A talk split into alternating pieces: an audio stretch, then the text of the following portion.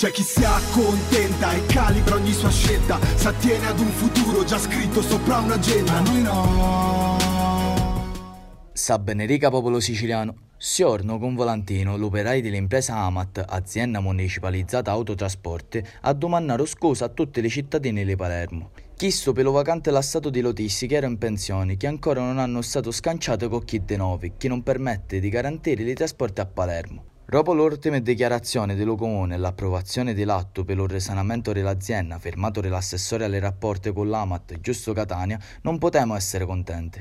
La situazione malacombinata dell'Amat arriva allo cococcio e l'unica strada è pigliare le autisti nuove che mancano. L'azienda e i cittadini hanno bisogno di certezze e subito. Lo scontro tra lo bilancio di firmare e lo piano di risanamento da approvare non consente l'assunzione.